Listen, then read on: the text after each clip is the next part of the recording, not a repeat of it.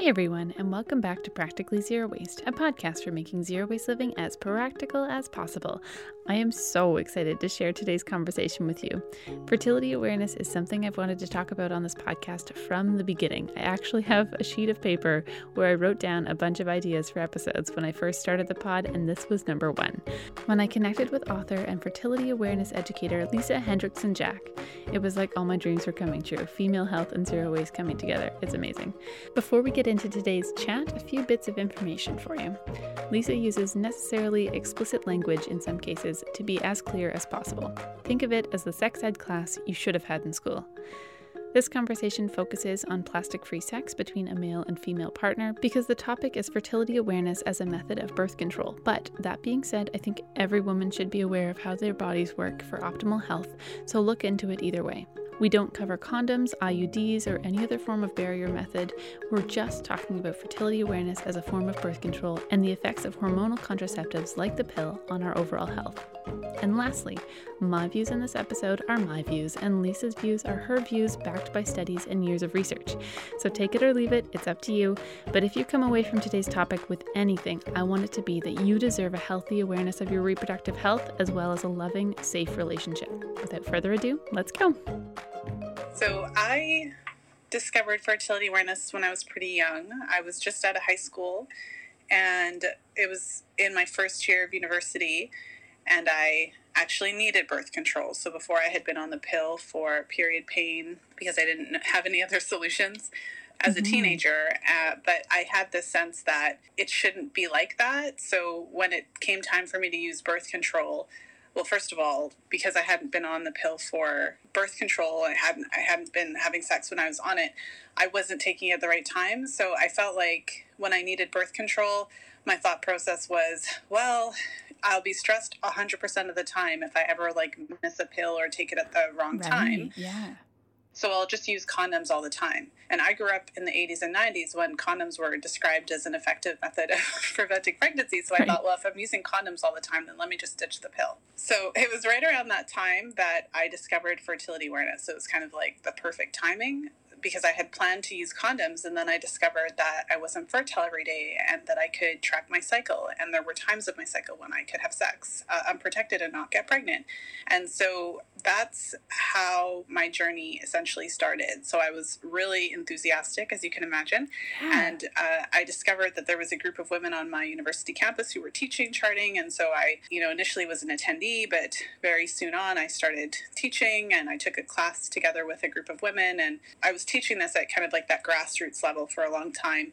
And when I had my first child, so over a decade later, I realized that I had been able to take for granted this information for my entire 20s, basically.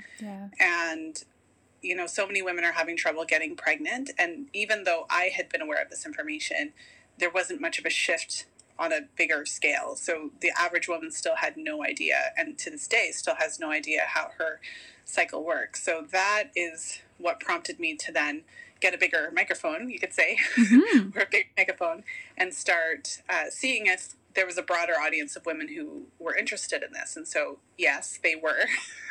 And that's kind of how it all came about. That's amazing that they had a group on your university campus talking about this stuff, because I had never heard of it myself outside of kind of Catholic circles is where I've gained all of my knowledge about it. But beyond that, just general knowledge about this stuff is not well known. And it's frustrating because you're like, this is so valuable. Everybody needs to know this.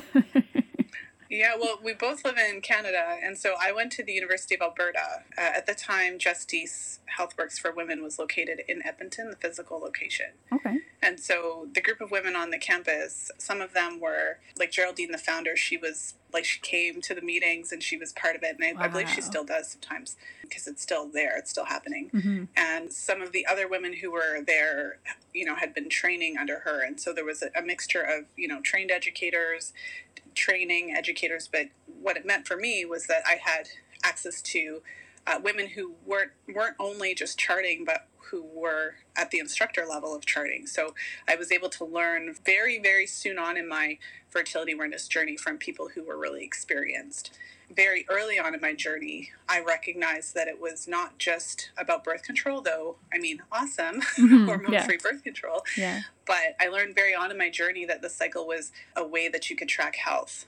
And in my case, I had really long cycles. Sometimes my average cycle for the first couple of years of charting was like 38 days. And I know this because I would write it all in the book and like calculate the average. And so it was my charting instructor who looked at my charts, and she was like, yeah, your temperatures are super low. Your cycles are too long. And I think you should get your thyroid checked. And it turned out that I did have an issue with my thyroid.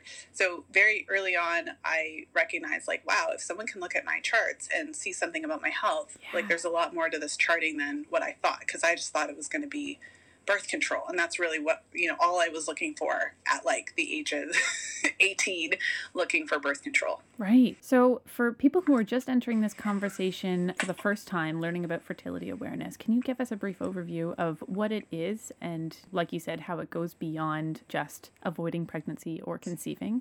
Well, fertility awareness in a general sense is understanding how your menstrual cycle works. And so simply understanding your cycle typically involves demythifying a few things. So most women are taught that you can get pregnant every day of your cycle. And it's kind of like this fear tactic when you're growing up. So in junior high sex ed class, it's like, you can get pregnant every day. There's no safe days. Like basically be afraid all the time. Yeah. Nobody have any sex. Yeah. Oh, we're not going to give you any context or any information or actually explain how any of it works. So just be afraid. Go about your business, right? Yeah. And so fertility awareness is based on the biology of how your menstrual cycle actually works. And so it turns out that that is not true. We are not fertile every day of the cycle. So that does mean that there are days of the cycle where you can have unprotected sex, like a man, you know, ejaculating inside of your body. And I'm explicit for a reason. So there are days of your cycle when you can have unprotected sex and not get pregnant, because the window of fertility from a scientific perspective is actually 6 days. And so we produce cervical fluid, and that's it can be kind of like lotiony or clear, stretchy, like raw egg whites. So we produce this fluid as we approach ovulation, and sperm can survive in that fluid for up to 5 days. And then you ovulate on 1 day of the cycle. And so that is a total of 6 days when you could have sex and pregnancy could result. And so when you're using it as a method, of course, you're going to add a buffer period based on the science. And so, you know, that has been well established. But generally speaking, there's about a week out of your entire menstrual cycle where pregnancy is possible. And outside of that period of time, your vagina is acidic, your cervix is closed and blocked with a thick mucus plug. And there's, you know, after ovulation, there's no eggs. So there's actually specific times of your cycle where pregnancy is impossible. So fertility awareness is based on that biological understanding, and it totally blows most everyone's mind when you learn this for the first time. So basically it allows you to make choices. So some women are going to use that information, obviously, to time sex for conception, because when you're taught in junior high that you can get pregnant every single day, and then you actually start trying to get pregnant and it doesn't happen for a couple months, you're kind of like, what? Like, what's wrong with me?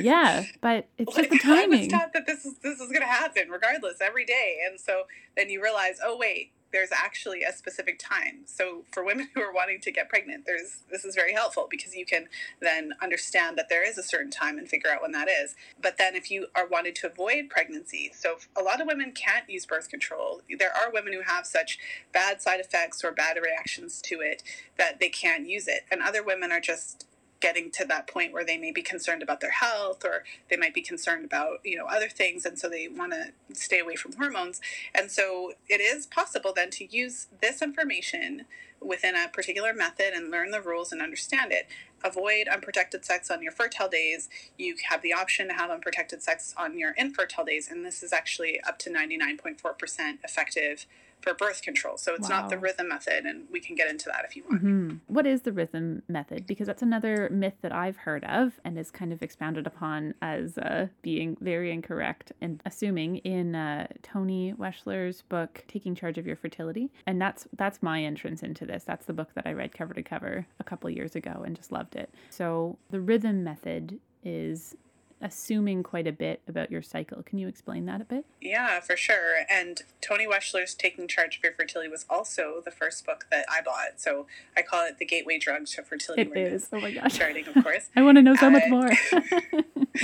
So the rhythm method is an actual method, if you will, of birth control, but it's not a highly effective method at all. Mm. And the reason for that is that the rhythm method is really based on calendar charting, calculating your average cycle. So it's based on the idea that if you chart a certain number of cycles and you start to see a pattern in when you ovulate, that you can calculate the average basically of it and then guess and estimate when you're going to be fertile based on your previous cycles. Mm-hmm. And so there's a reason why there's a saying, if you've never heard it, you know, there's another word for people who use the rhythm method, parents. And the reason for that is because, if you ask any woman who's charting her cycles for more than, say, 6 cycles, so, you know, any woman who's been charting her cycles for a period of time, she'll tell you that even if her cycles are quite consistent and quite regular, ovulation does not actually happen on the same day every cycle. Mm-hmm. It's possible for ovulation to happen earlier or later. And so the main difference between the rhythm method and the fertility awareness method, or modern fertility awareness-based methods, is that you're not guessing. It has, you know, it's nice to have information about your past cycles because it's interesting. And it's nice to have a record of your cycles to see if they fluctuated. So I've been charting for about 20 years now. And so, yeah, it's nice to be able to see that, you know, how things were in my 20s versus how they are now in my 30s. But with that said, it doesn't mean that past information is going to tell me when I'm going to ovulate. So the main difference is that when you're using the fertility awareness method, you're tracking the modern fertility awareness-based method. So there's many different ways to do this. But the way that I teach my clients is what's called the symptothermal method. So we're looking at the symptoms. You're looking at your cervical fluid and your cervical position, which is an optional sign. And you're looking at the thermal, the temperature. And so you combine that information. And what you do is you check your signs every day. So you check for cervical fluid every day. If you're checking cervical position, check that as well. And then you take your temperature. And based on that information, you determine each day if you're fertile or not, based on what you saw, and it actually has nothing to do with your past cycles. And that's the reason why modern fertility awareness-based methods, so particularly the symptothermal method, has been found to basically be as effective as hormonal contraceptives when it's used correctly. That's great.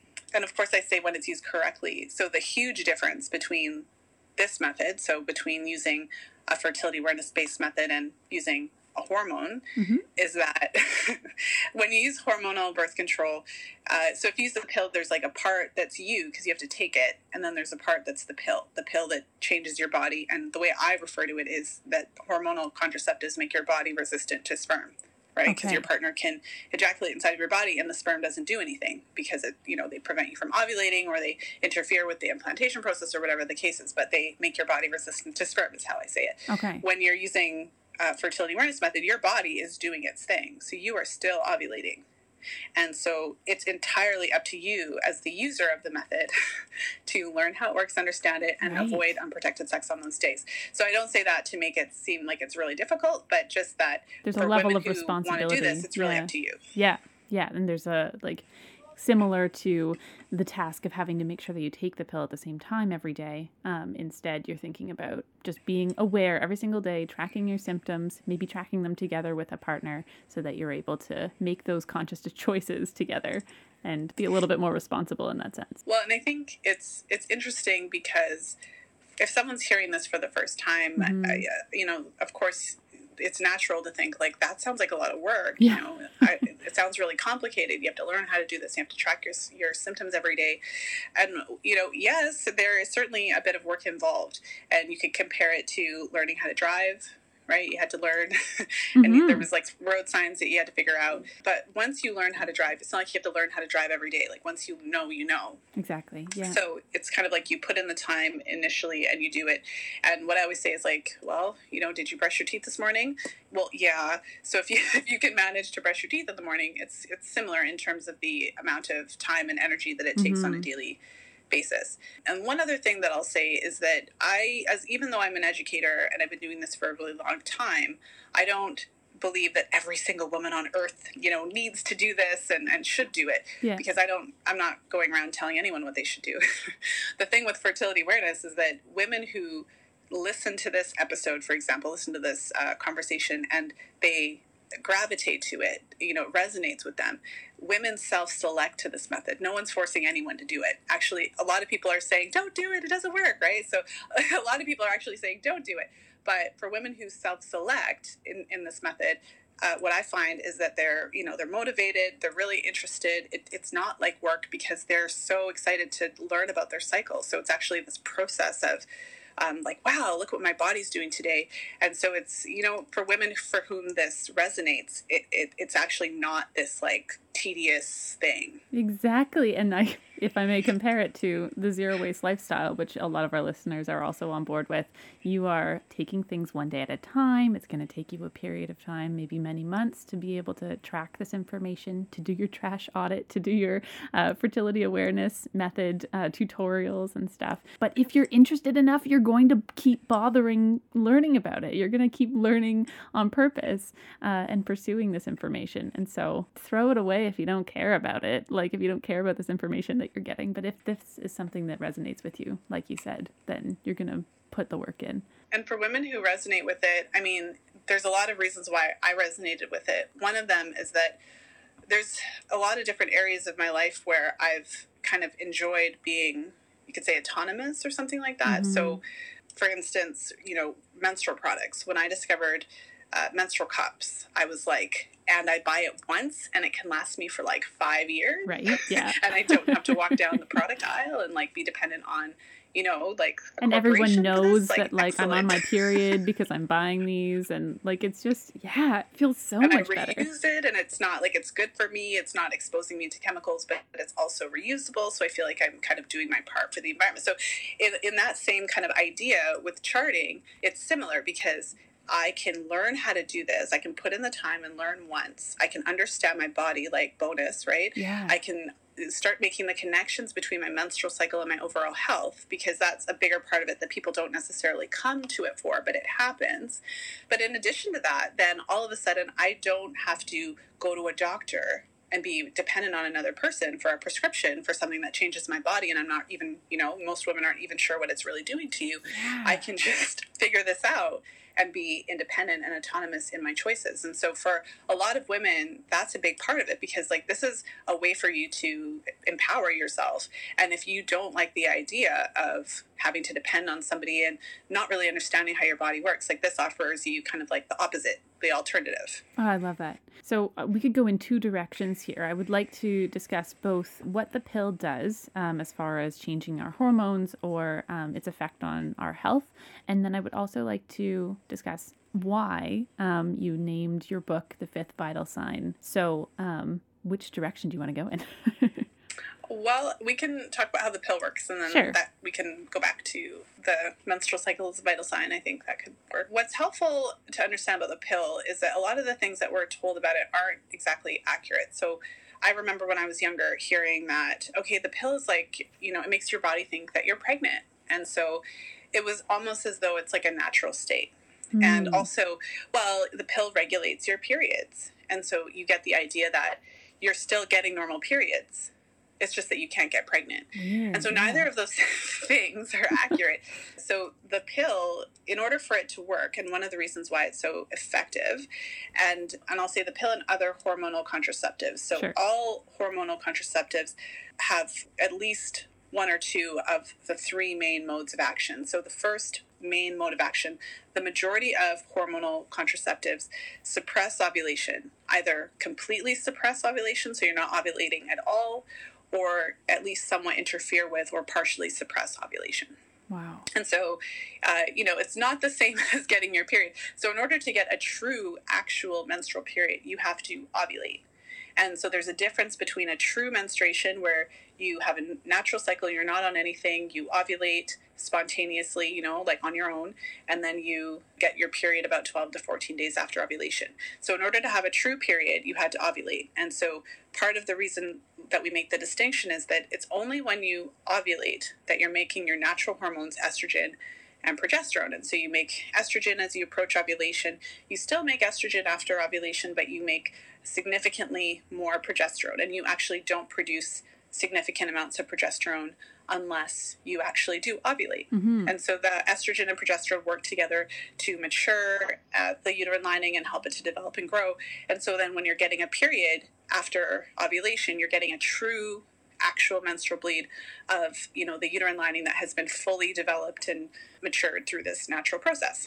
Now, when you're on hormonal contraceptives, they're suppressing ovulation. So your natural hormone levels are not the same as a woman who is not on birth control, mm-hmm. and they're not the same as a woman who is pregnant because right. a pregnancy is a natural state, and when you're pregnant, your estrogen and progesterone skyrocket. It's like a second puberty in a way because of how your body is just flushed with these natural hormones, and it makes, you know, so many significant changes to your body, to your uterus, to your breasts, obviously making lactation possible. So there's so many things that are happening that are absolutely not happening when you're on birth control. Exactly, so if you were to compare the hormone levels, like the natural output of your own estrogen and progesterone for a woman who's on the pill, it would actually more closely resemble menopause. Interesting. Because the pill is suppressing ovulation. So you're not ovulating anymore, and your ovaries are then dormant. Wow. And so, like, what other time in your life are your ovaries dormant? Well, when you go through menopause. But of course, let's put you into a temporary chemical menopause to prevent you from getting pregnant is obviously not a sexy title. So, you know, it's not good for advertising. People are going to go for that. Right, so, right. So then we talk about it in a different way. And so, you know, if you understand that, so I'm not saying it's good or bad. I'm explaining from a biological perspective what's happening. Yeah. And so if you can understand that, then all of a sudden it makes sense when you hear things like, why is this 20-year-old having vaginal dryness and painful intercourse and all kinds of stuff, right? Because it's dramatically suppressing her natural hormones. Yeah. And so that's one of the main modes of action. And of course, it's designed to do that, and it has to do that in order for it to work. This is why it's effective. Right. Because if you're not ovulating, you cannot get pregnant. Yeah. Ovulation is mandatory for pregnancy, you know, in a natural birds and the bees kind of way. Mm-hmm. So that's one of the main mode of actions. And another main mode of action is that the pill prevents the uterine lining from fully developing. So I should say the pill and other hormonal contraceptives. So then without the natural, you know, estrogen and progesterone, you're getting a thin endometrium that even if somehow an egg were to slip through, you know, it's very unlikely that it would implant because the lining isn't fully developed. And then the third main mode of action is that the pill closes your cervix with a thick mucus plug. So when you're on hormonal contraceptives that are suppressing ovulation entirely or even partially, what you will not see cervical fluid. So you won't see the clear, stretchy, fertile quality cervical fluid that you would see in a natural cycle. So those three main modes of action together prevent pregnancy. That's amazing. And that's crazy that they've developed something that can do that. It's amazing. Well, and it, you know, isn't that interesting, right? That we aren't taught that. Yeah. And that we're told something completely different. So if you understand, this gets right into your second question, which is, you know, why did I call my book The Fifth Vital Sign? So we're sold this information growing up that, you know, your menstrual cycle only matters if you want to have babies. And, you know, the only thing you were basically, it's like saying we're little reproductive units and the only thing we were put on earth to do is to reproduce. And it's it's completely sharing this idea that if you that your ovaries, the whole function of your menstrual cycle is exclusively for babies and has nothing to do with any other parts of your body. And so, you know, this sets the stage to then go on hormonal contraceptives that suppress ovulation because you kind of think, well, if I'm not trying to have a baby, what do I need to be ovulating for? And it makes you feel like that's something to be almost shamed as being part of your femininity or part of your body. And to have that shame or that like separating that from the rest of your vital signs or the rest of your overall health is anti-feminist in my mind. Yes, I totally agree that it's kind of weird, right? And it doesn't really align. An analogy that I like to use when I describe it is if I was going to a car dealership to buy a car, you know, I can buy that car with or without air conditioning, and it's not going to change how the car functions, how the engine runs. You know, but and we kind of think that applies to us, but we're not, it's not like that. So the first thing is to get the idea in our head that our menstrual cycle, so for a woman of, biological woman of reproductive age, the menstrual cycle, it's not like an add-on. It right. came with the whole package.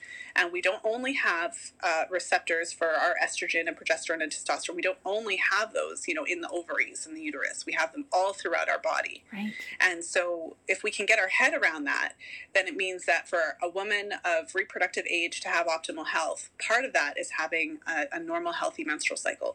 And there's a few examples that help to illustrate this. So when women stop ovulating. So in the case of hypothalamic amenorrhea, HA, for example. So a lot of, you know, women are familiar with, you know, if she's an athlete, if she's an Olympic athlete, maybe she loses her period. And we kind of think that that's normal and okay. Right, so it's common, of course, for hardcore athletes to have disrupted cycles or to lose their periods. But that doesn't mean that it's healthy, because women who lose their periods, so they stop ovulating and they're no longer menstruating for a period of 6 months or more, have a lifetime greater risk of developing osteoporosis or wow. Suffering bone fractures, because it turns out that the reason that you've lost your cycle in that case is due to a combination of overexercise, undernutrition, and stress. So your body's essentially starving. Wow. And your cycle is essentially just an indication of the underlying issue that's happening, like the cycle stopping. That's such a valuable thing to know. Right? I mean, that's like, even if you never want to have kids, this is the other thing. Because I often get the question of like, well, what if I never want to have kids? Right? Like, yeah. Well, even if you never want to have kids, I'm guessing you want to have healthy bones. Menstrual cycle disruptions are also linked to other conditions. So women who have long, irregular cycles, as is seen in the case of PCOS. Mm-hmm. PCOS is characterized by glucose intolerance, inflammation, and insulin resistance. And so women with PCOS are actually twice as likely to develop diabetes, because what wow. they're experiencing in many cases is a metabolic issue that then is kind of like the precursor to diabetes in a way, like in a very general, loose kind of way. But so again, the cycle issue, we look at that as a problem, like, okay, I have irregular periods. That is the issue. But the irregular periods are the sign yeah. of an underlying issue. And if we paid attention to that, we could actually correct the underlying issue. The cycles would resume normally. So the cycles are a mirror to your health. And if the cycles are consistently off, then it's saying, okay, there's something we should be looking at. If we can get our heads around that, then we can kind of get rid of this nonsense idea that our, you know, periods are only important if we're trying to have babies and we're just these reproductive units. And, you know, that's just complete hogwash. And the idea that your period is a nuisance, that's just this thing that happens once a month and that there's nothing else cyclical about you, there's nothing else that's happening behind the scenes. My heart just breaks for all of the young people who have gone through this or are going through this now, where they have irregular or uncomfortable or just strange periods, and they are automatically put on the pill without question and are not able to identify larger things that might be, their bodies might be trying to tell them.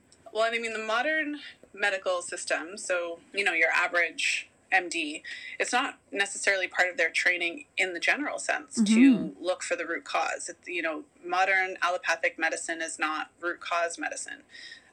The medical system is very much, and this isn't a diss to the medical system. It's just, again, saying what it is. Mm-hmm. It's that when you go to the doctor, the modality, the paradigm is kind of like a pill for every ill. So it's not looking at why you have high blood pressure. It's just saying you have high blood pressure, so we're going to give you blood pressure medication. Right. And it's not even saying that there's anything wrong with that, but a lot of us at this stage of life and at this point in time, a lot of us don't want that. We want more. We want to be healthy. We don't just want to take a pill every day and not understand why there's this issue in our body.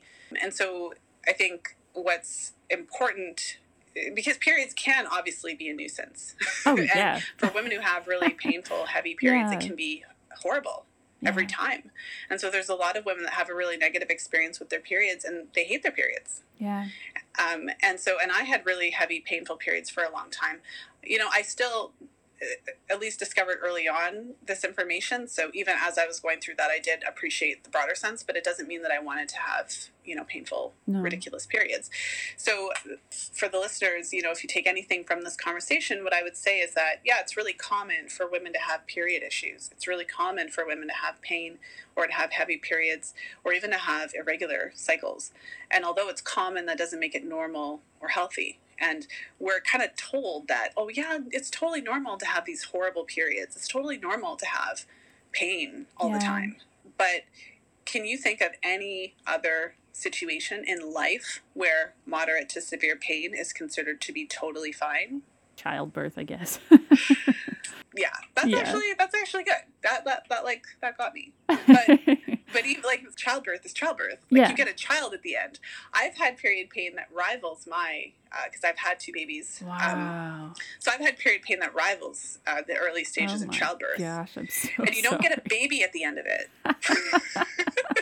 So it's like, why am I going through this? So just to say, you know, every other than childbirth, all of these other situations where you would experience pain, where you would, you know, anything that you can think of where there's pain, you recognize that pain is a sign of a problem. You know, pain is a sign of inflammation, tissue damage, like a problem. And so in the same way, with periods, it would be really helpful if we understood that when a woman has a really painful period, it's actually a sign of a problem. So it can be from, you know, a high degree of inflammation to, you know, in severe cases, it can be related to endometriosis, which is a really debilitating condition. Mm. And so instead of just telling women, suck it up, this is just what it is, it's time that we stop and start understanding what's happening, you know, at the root level, because it's possible to address those root cause issues of period pain and, you know, live without period pain. So I went from having, like, it was ridiculous. Like, I would call it like the 8 or 9 out of 10 on a scale sometimes. That's the terrible pre-labor kind of situation. To the point that when I went into labor with my first son, I was in labor like all day and I was having these contractions every 20 minutes or 15 minutes. And I actually didn't think it was labor. I thought it was Braxton Hicks, like, until it wasn't. That's insane. Oh my gosh. So that's like, like that's anytime I get an opportunity to talk about that, it's important. I talk about that in the book, The Fifth Vital Sign. We can go into it more if you want to, but it's really important for women to hear at least one person say out loud, you know, yes, it's common, but it's not normal. And if we understand it as, you know, basically a normal inflammatory process going haywire, then we can start understanding how to lower that inflammation and actually have a significant reduction in pain, if not a total elimination in pain over a period of, you know, 3 to 6 cycles, depending on what you're dealing with. But it's certainly possible. Amazing. Yeah. What are some tips for having a healthy cycle? What are some natural things? And I think you go into this in one of the chapters of your book, or one of the sections of your book, about just naturally approaching your cycle as much as possible. I suppose one of the first things just to say is that when you're on hormonal birth control, you're not having a cycle, because I know that since you're having a period every 28 days, it can seem like you're having a cycle. So when we're talking about, you know, what to do to have a healthy cycle, I think it's helpful to know, like, it means when you're actually ovulating and menstruating. But I would say that it's interesting because a lot of the tenets of good health are the same tenets that help to improve and sustain healthy cycles. Totally. So one of the things that I talk about a lot is sleep, and the importance of, you know, getting enough sleep, as well as sleeping in the dark. And we can think of this from a hormonal perspective. So part of having a healthy cycle means that, you know, you have healthy hormone production, your body's clearing those hormones. So your liver is breaking down and, you know, clearing the hormones that you're producing, and you have generally a balance between the number of days before ovulation, so the amount of estrogen that you're producing throughout the cycle, as well as the progesterone that you're producing in the second half of the cycle. And so when your hormones are, you know, in a good balance, you're producing enough, you're clearing them well, then you're going to have overall a pretty decent cycle. And it's really when things are happening in our life, in our diet, lifestyle, whatever is happening health-wise, that it throws off those hormone, that natural hormone balance. And then that's when we see a lot of issues. Totally. So a lot of women experience cycle related issues as they approach their period, you know, PMS, Mm-hmm. So, you know, a lot of women will experience, you know, a variety of changes, from emotional changes if they're feeling weepy or anxious or angry, you know, as they approach it, bloated, you know, acne. Like, there's a lot of different things that women might experience throughout their cycle. And so, you know, in general, what you want to do is you want to do your best to support your progesterone levels in the luteal phase, like in the, during the time between when you ovulate and you have your period. And what's interesting is that stress plays a huge role. And I feel like when you talk about stress, I actually picture people's eyes like glazing over or like rolling their eyes, because you hear it so often. It's just kind of thrown around. But when you're charting your cycle, so when you're actually tracking your, you know, your mucus and you're tracking your temperature and you're paying attention to when you're ovulating and you're paying attention to how long the second half of your cycle is, you know, between ovulation and your period, you can actually start to see very tangibly how stress affects your cycle. So you can start to see that if you travel, or I don't know if there's like a global pandemic or something, that, you know, if certain things happen at certain times that before you ovulate, it can delay ovulation. It can have an effect on when you're ovulating.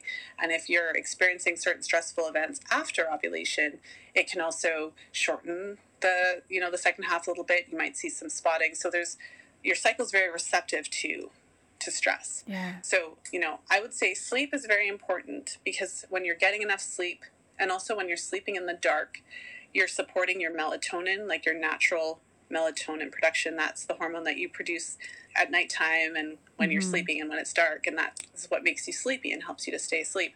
And so by supporting your hormone production by sleeping in the dark, by getting enough sleep, then you're really encouraging the cycle to be healthy. So there are women who have issues with their cycle, they have bleeding before their period, or they have a short second half of their cycle.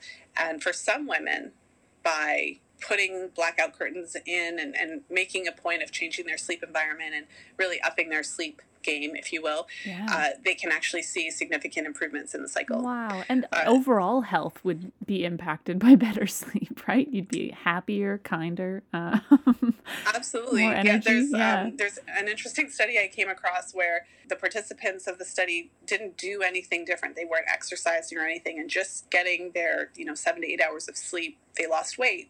Wow. And we can talk about why that is, but it's just really important to maintain hormones. So that's the first thing I would say.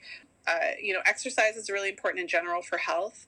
And with, when you're tracking your cycle, it helps you to identify if your exercise habits are, let's say, healthy. So for example, if you are just living your life and all of a sudden you decide to do like a hardcore 6-day-a-week, 2-hour-a-day type of situation, if you don't also make sure you're getting enough to eat, then if you're tracking your cycles, you might actually see that that exercise causes your body to stress. Right, so ensuring that when you're exercising, that you're getting proper number of calories to offset your exercise, and pay close attention to your cycle. If you start to notice that, or your ovulation is delayed, or that your periods, you're starting to see spotting before your period or something like that, like those are signs that, okay, maybe I need to just make sure I'm getting enough rest in between workouts and things like that. And in terms of diet, I mean, we could talk about diet a lot, but generally speaking, for it's kind of the things that a lot of us know. You want to make sure that you're getting enough to eat. And I say that because I work with a lot of women. I mean, we live in an interesting culture, right? The culture tells us that we need to be skinny, and it tells us that in order to be skinny, we got to work out a lot. And so there's a lot of women who inadvertently just don't get enough to eat. Yeah. So you want to make sure that you're actually eating enough and you're getting protein, fat, and carbohydrates at each meal. Yeah. And although there was a long time when we were told that fat is bad and it makes us fat and all that kind of stuff, all of our hormones, our reproductive hormones, progesterone, estrogen, testosterone, cortisol, our stress hormone, even vitamin D, are the precursor to those hormones is cholesterol. Okay. So when you're thinking about what can I do to make my cycles healthy and what can I do to ensure that my hormone levels are good and balanced, well, you want to be giving yourself the tools that your body needs to make those hormones. And yes, we can make, our liver can make some degree of cholesterol, but our liver is working 24/7. There's a lot of other tasks it has to do. Yeah. So if you're not eating any fat, like animal fat, because that's where we get the cholesterol from. Okay. If you're not eating any animal fat, or you've been really careful to only eat 0% yogurt or whatever the case is, then you might want to rethink that and actually start incorporating a good balance of protein, carbohydrates, and fat, you know, at every meal for the rest of your life. And honestly, and this is going to feel like so many, oh, I have to like now go on a diet and I have to start exercising and I have to do all these things. But honestly, we're just presenting all of these things to become aware of. We're talking about awareness here, because if you're aware of your body and how you're feeling and you're thinking, wow, I had to eat a lot of takeout this week, maybe when I have to get more takeout, then I can make more specifically healthy choices, or I can make sure that I'm going to bed on time tonight and skip that other thing that I had planned. Just prioritizing that when you start to see the symptoms of poorer health. Well, and just to kind of share, because the idea of going on a diet and it just brings up the concept of restriction. Yeah. So the conversation that I most have with my clients isn't about dieting or about how much calories you're supposed to eat. It's about actually looking at what you're eating and just finding ways to balance your blood sugar, finding ways to ensure that you're getting nutrient-dense foods, and looking to reduce inflammation through your food choices. That's so valuable. And there's two questions that I want to cover with the time that we have left. One of them is... apps, books, websites, podcasts, resources that we can recommend for people who want to learn from scratch how to chart. The other question I want to get to is bringing this plastic-free, natural option of sex into a relationship, how you kind of bring in the conversation of fertility awareness as something that you'd like to start with your partner. I love how you said that, plastic-free. I know that. I may call this podcast Plastic-Free Sex. We'll see how it goes. Yes. I like that. I like that a lot. So in terms of resources, certainly, I mean, I've created a lot of resources to support women in this, because after doing the podcast for a number of years, the number one question that I'm getting is, or the number one statement that I'm getting and hearing is, women need to know about this stuff. Yeah. I want to tell every single woman about this. Every woman should know.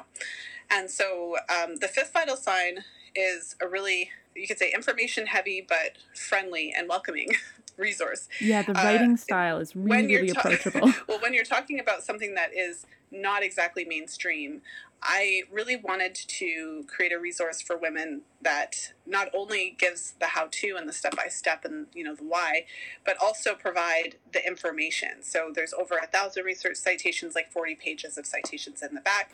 So that you can feel confident if you are going to, say, your healthcare provider. And, you know, a lot of women have had the experience of, okay, I'm thinking about, you know, charting. I want to come off the pill, or I want to get my IUD out. And the doctor's like, well, that doesn't work. So you can flip to the page. You're like, well, actually.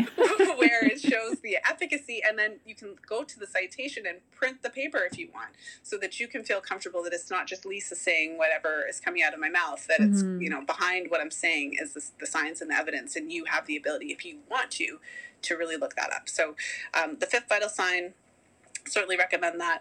I have a podcast, the Fertility Friday podcast. It's been going for a while, so there's over 300 episodes. Ooh, so lots of great and free information about charting and health, and this whole connection between the menstrual cycle and health.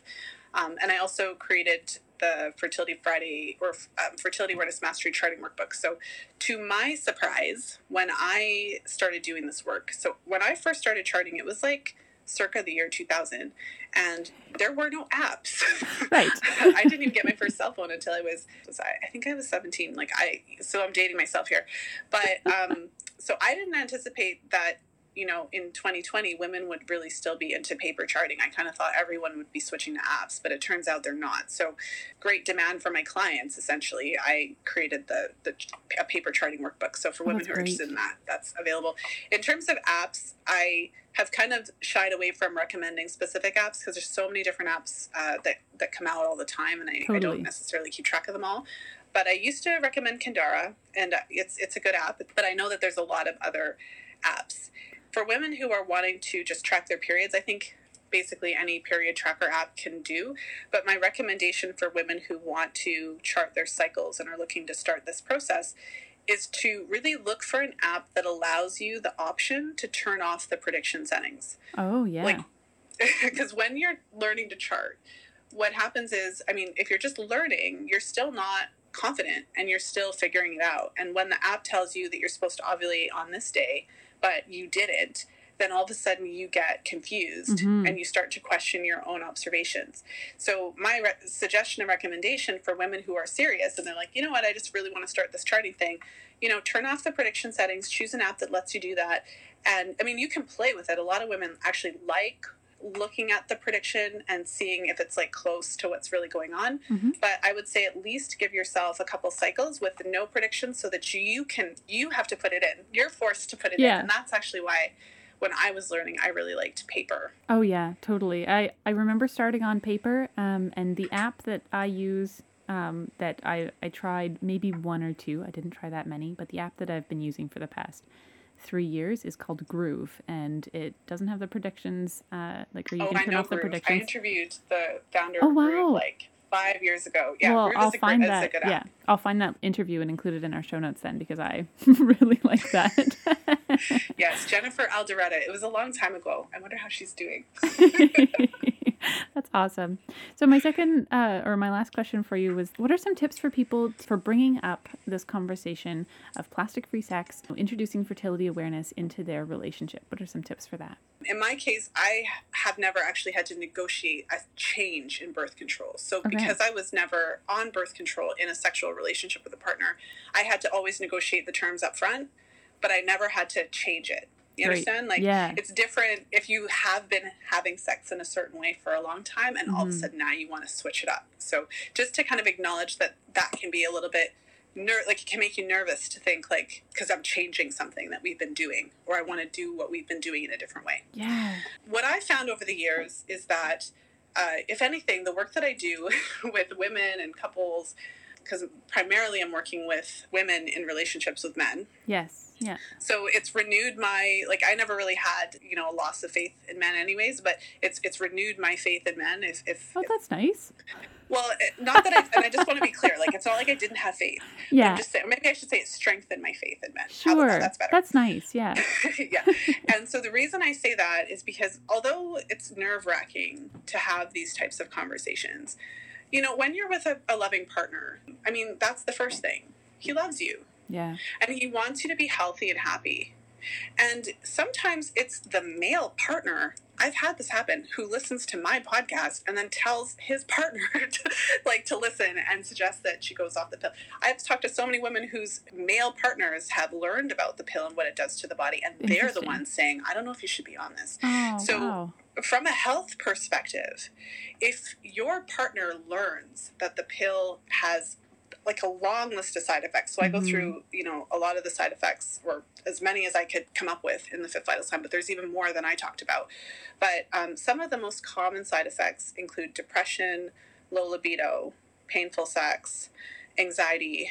Yes. Some women develop like recurrent yeast infections, and then they don't know that it's related. It causes a number of nutrient deficiencies, from B vitamins to zinc, to, you know, magnesium and coenzyme Q10, and there's a lot of issues with birth control, and it has a negative effect for a lot of women on their sexual response. So I did say low libido, so a lot of women do find that they go on the pill and they don't want to have sex anymore. Some women don't experience that, but a lot of women do. It's one of the most common side effects. Mm-hmm. There's actually a running joke, like, well, yeah, birth control works because you don't want to have sex anymore. Not a funny joke, but nonetheless. And so what I found in the research is that, you know, there was one study that measured the clitoral volume of the study participants. So they had women, they measured before, and then they put them on the pill for 3 months. And at the end of the study, all of the women had experienced a reduction in the size of their clitoris, so a reduction in clitoral. So it shrunk the clit, and the average shrinkage was 20%. Oh my gosh. And it's also been shown to thin the skin around the area of the opening of the vagina, so thin the vulvar tissues. And so obviously every single woman doesn't experience the side effects in the same way. Part of the reason that women are experiencing some of these sexual side effects is because when you shut down ovarian function, as we talked about before, it not only suppresses the natural production of estrogen and progesterone, but also testosterone.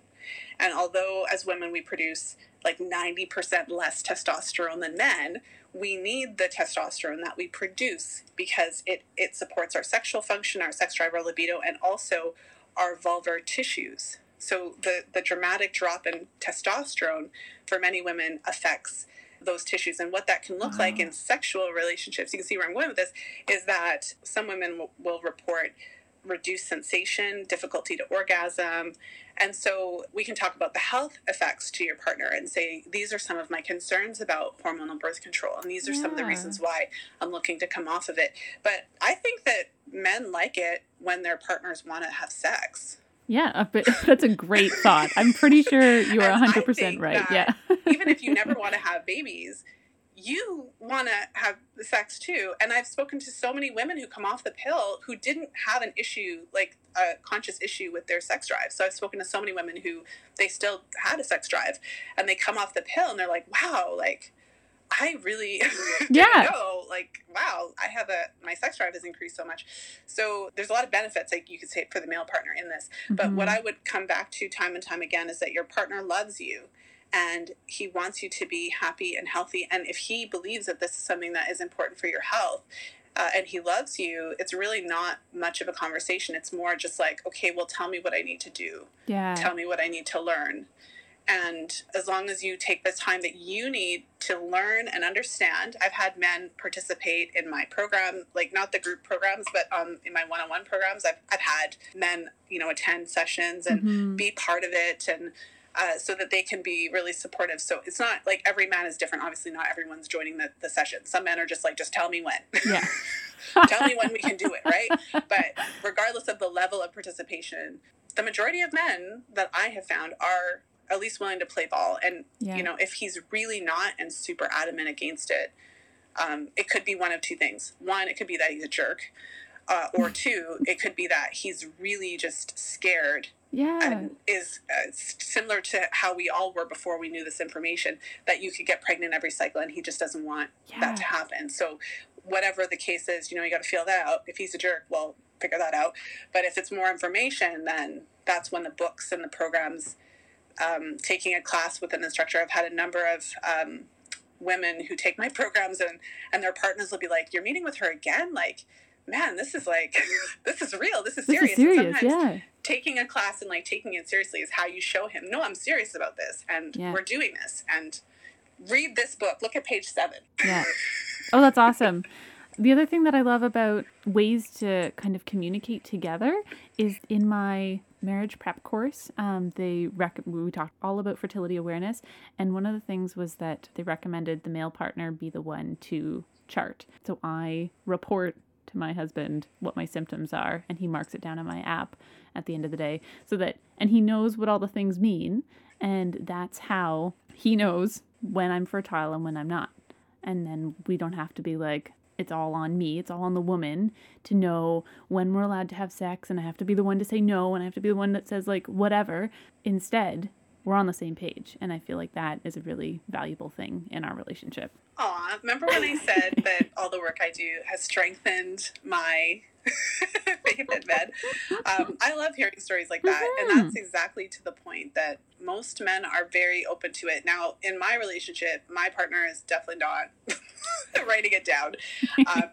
Every relationship is different, so I wouldn't necessarily expect every man to do whatever. No, that's fine. Anyone who's in a relationship with a man knows it's like he has his personality, he's gonna be open to certain things and not to others. But at the end of the day, like, there's so much benefit to this for men. Yeah. And I can't stress enough, part of it is the sex drive, but part of it is when you're cycling. I just did a call yesterday for my podcast, and I do a pill reality series. And so I've interviewed, I don't even know how many women who share their pill stories. And this woman said something that I have heard hundreds of times. And she said, she was trying to describe it. She was like, it was like when I came off of it, she was like, it's like I felt more centered. It's like I felt more connected to the world. And I didn't realize it until I came off. She was like, It was kind of like a haze was lifted. And so for a lot of women, they may or may not realize that when they're on the pill, they're somewhat disconnected from their bodies. Kind of, they describe it like a veil coming off. Wow. And they're able to then kind of know themselves at a deeper level. And, you know, add that to the fact that for a lot of women, I mean, when you come off the pill, your testosterone increases. So regardless of how you experience it in your body, there are certain physiological things that happen for every woman who's on birth control. right? And one of those things is this dramatic suppression of your testosterone and other hormones. So when you come off the pill, gradually your testosterone does increase and go somewhat back to normal. And so there's just a lot of, I don't know, I really think, I really stress the sex part, because I believe that we all have the right to experience the true full expression of our sexuality, and anything that stands in the way of that is a huge problem. Mm-hmm. If this was a conversation about men and there was something that, you know, impaired a man's ability to have an erection or impaired his ability to experience orgasm or somehow reduce the sensation, how many conversations can you imagine in the world that have taken place about how condoms reduce sensation and how, I mean, for both parties, but often it's presented like as a thing for men, right? Like it reduces their sensation. This is considered a problem. So it should also be considered a problem that we know that hormonal birth control suppresses our sexual, and I talk about the pill, and I know it's kind of like she's putting it down the pill and she's saying it's bad and all that. But for me, it's more of like, you should be aware that these are the things that are happening. Yeah. And if you're, most of us aren't aware, so we're not really making an informed choice. It's different to choose something when you know versus you choose it, you don't really know, and then you come off of it 5 years later and then you realize, like, yeah, that's not fair. Those two things are different. That's amazing. I have loved every minute of this conversation. We didn't really get into the details of what charting looks like and what your different symptoms look like and feel like. So with cervical fluid, a lot of women may have noticed that there are times of their cycles where they notice creamy, lotion-like, you know, discharge, you could say, and or like a wet, clear, stretchy, kind of like raw egg white discharge, or a sensation of lubrication. So if you're wiping and it feels like it's gliding, or you are actually walking around through the day and you feel really wet. So some women will feel wet and they feel like they're, oh, is my period coming? And they go to the bathroom and there's no period. Mm-hmm. So if you've experienced any of those types of sensations or, you know, experiences, then that is what mucus looks like. And so you produce cervical fluid as you approach ovulation. In that pre-ovulatory stage, you consider all mucus to be fertile. So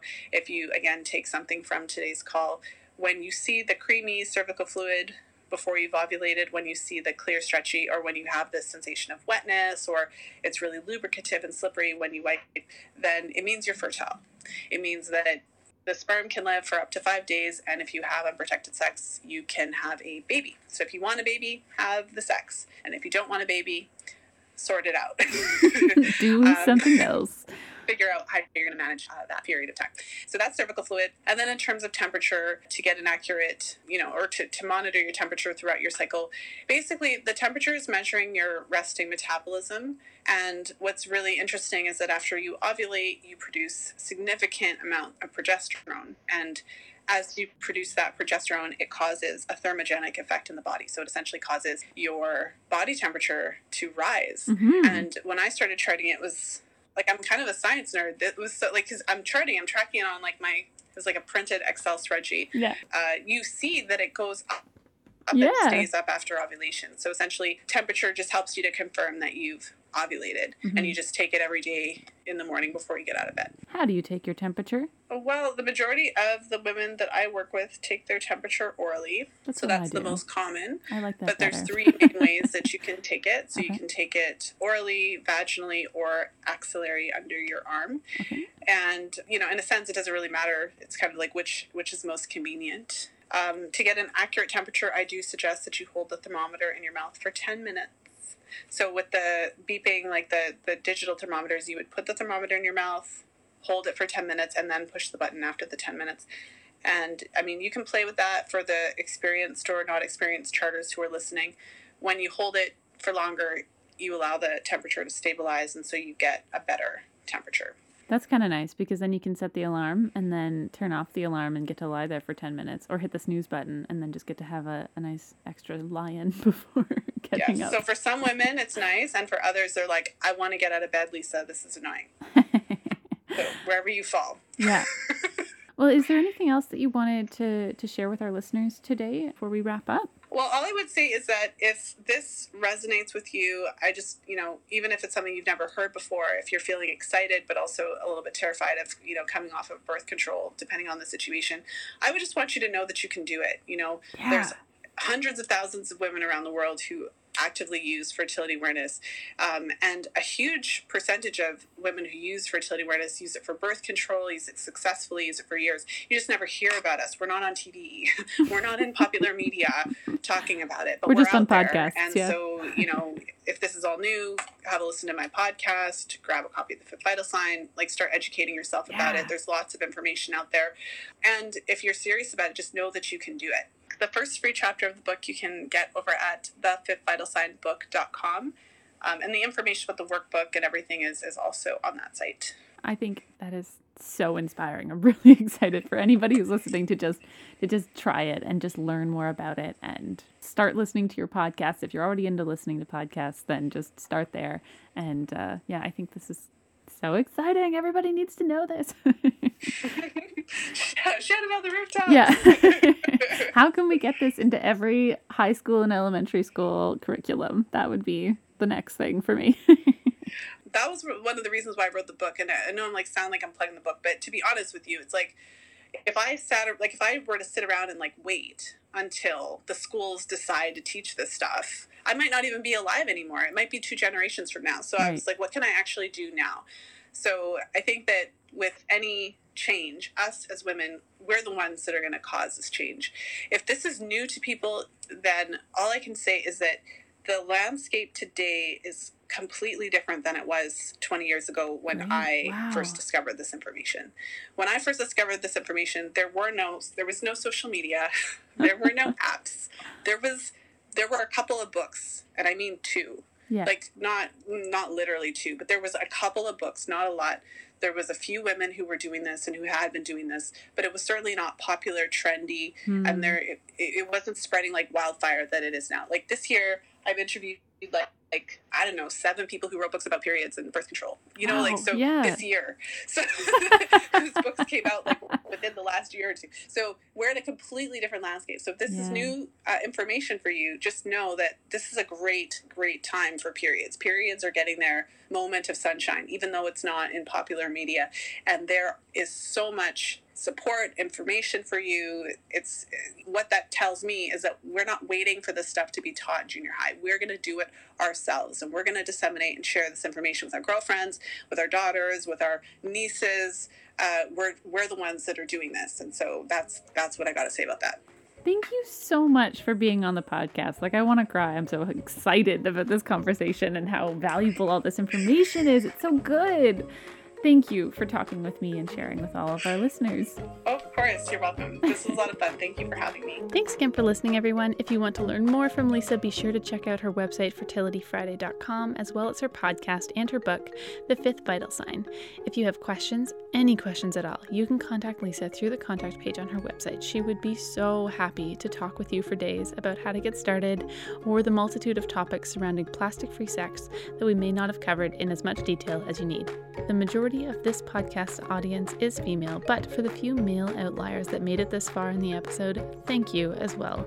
It is so important that everyone knows this information, so pass this episode on to the men and women in your life and make sure they check out Lisa as a resource. If you did enjoy today's episode, remember you can leave a review in app. It's super easy and it helps the show a lot. If you would like to support the show and the work that I do each week, you can buy me a virtual cup of coffee over at coffee.com/ElspethCallahan. It means so much to have your support to keep the show going. I really, really loved today's episode, even though it can be a complicated issue to be sure. Know that you can always reach out to me if you have a kind, polite question, and I'll do my best to answer them. But that's all from me this week. Have a great week, everyone, and talk to you soon.